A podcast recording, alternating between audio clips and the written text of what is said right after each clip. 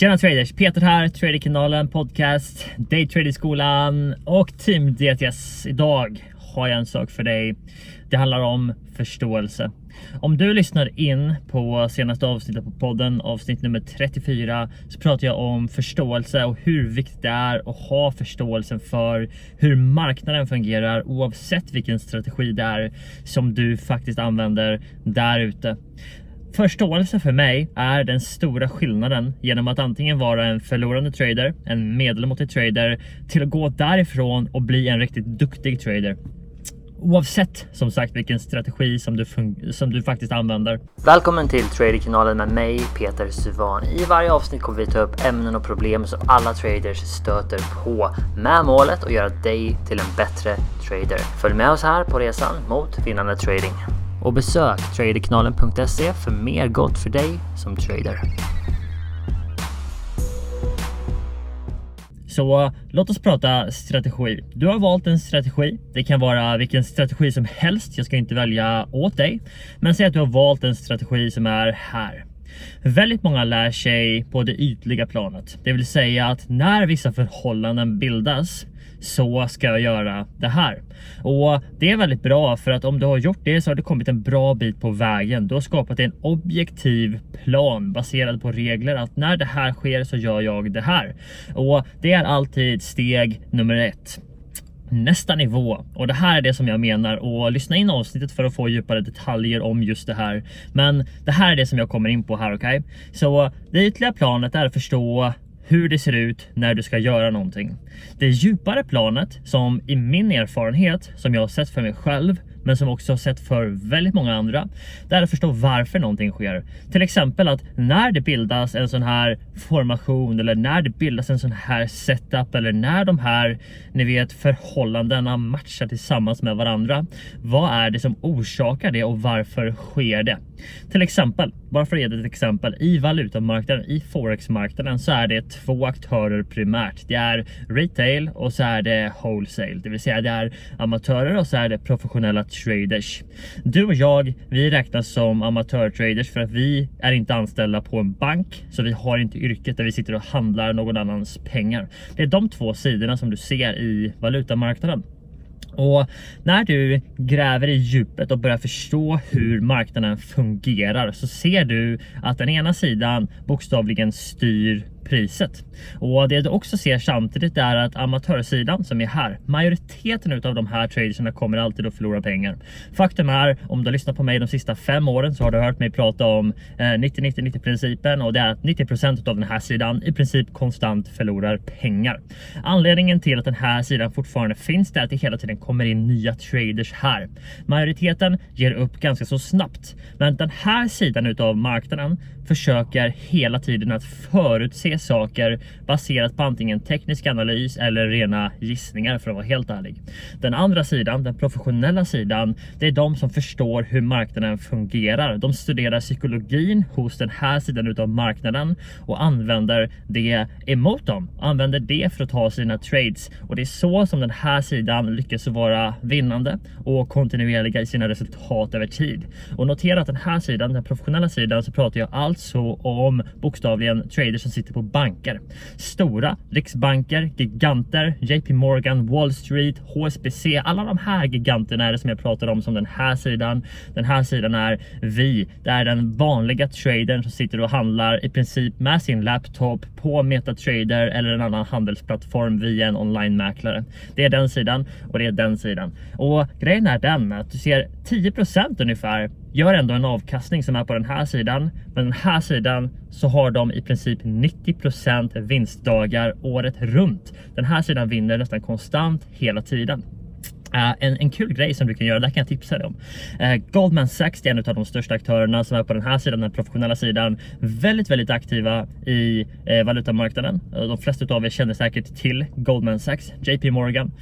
på deras hemsida kan du ladda ner deras kvartalsrapporter, årsrapporter och typ på sidan 200 någonting, jag läste den senast förra året, så ser du vad deras dagliga vinster är i valutamarknaden, i deras trading, intraday-handeln.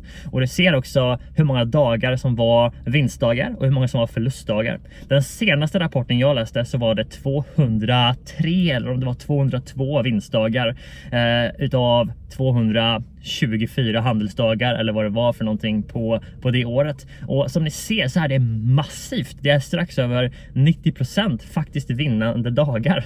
Och jag vet inte om vi som är på retail-sidan kan komma så pass högt. Jag har inte varit så högt själv, men jag har lyckats över en lång tid att ha kontinuitet i min trading och det är primärt genom att förstå vad massan gör och sen göra i princip tvärtom. Och när du ser att massan som är på den här sidan förlorar på pengar kontinuerligt så är det en bra indikation på att du måste studera vad de gör, men samtidigt inse att det inte fungerar att göra så som de flesta gör. Så när du läser och lär dig bokversionen av trading så som de flesta gör på den här sidan, ni vet alla typiska saker som indikatorer, breakouts, all den här biten. Och det är inte det att de sakerna inte fungerar. Faktum är att många av de sakerna fungerar, men du använder dem enbart på det ytliga planet och inte på det djupa planet där du förstår varför sakerna händer. Till exempel varför priset tenderar att ta sig tillbaks ner efter ett breakout, varför det sker. Och om du hade studerat till exempel just den saken på djupet så hade du förstått det att ett breakout sker för att det är väldigt många retail traders som har sina pending orders, de har sina buy stop orders precis över ett motstånd till exempel. Så när priset bryter över så triggas alla deras ordrar, priset skjuter upp en bit, sen kommer det tillbaks. Och anledningen till att priset kommer tillbaks det är inte för att ni som inte hann med på det här första breakupet ska komma in som så många vill förklara det som. Det, självklart är det inte därför. Det vore löjligt att anse att priset kommer tillbaks för att du ska hinna och komma in om du inte hann med. Självklart är det inte därför. Det är inte så marknaden fungerar.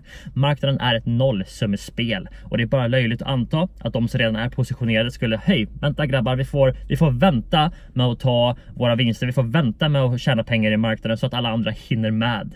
Marknaden funkar inte så. Om alla hade hunnit med så hade du inte kunnat tjäna några pengar i marknaden. Så simpelt är det. Anledningen till att priset kommer tillbaks efter ett breakout till exempel och ska återtesta, eh, så som många kallar det. Det är för att alla de som redan är fyllda i sina köpspositioner, de ska bli likviditet för bankerna som ska fylla sina positioner. Så därför så säljer bankerna in i den här rörelsen som kommer upp. De säljer in i den rörelsen, vilket forcerar priset ner. Och när, när det börjar smärta tillräckligt mycket för alla de här retail traderserna som köpte vid breakoutet, det vill säga att de börjar stänga sina positioner för att de låg ju grönt här en stund och låg på vinst och sen så går det tillbaks ner och så tänker de ah, att de måste fortsätta upp snart. Fortsätter inte upp, vinsten blir mindre, mindre, mindre och sen så tänker de bara ah, shit jag stänger.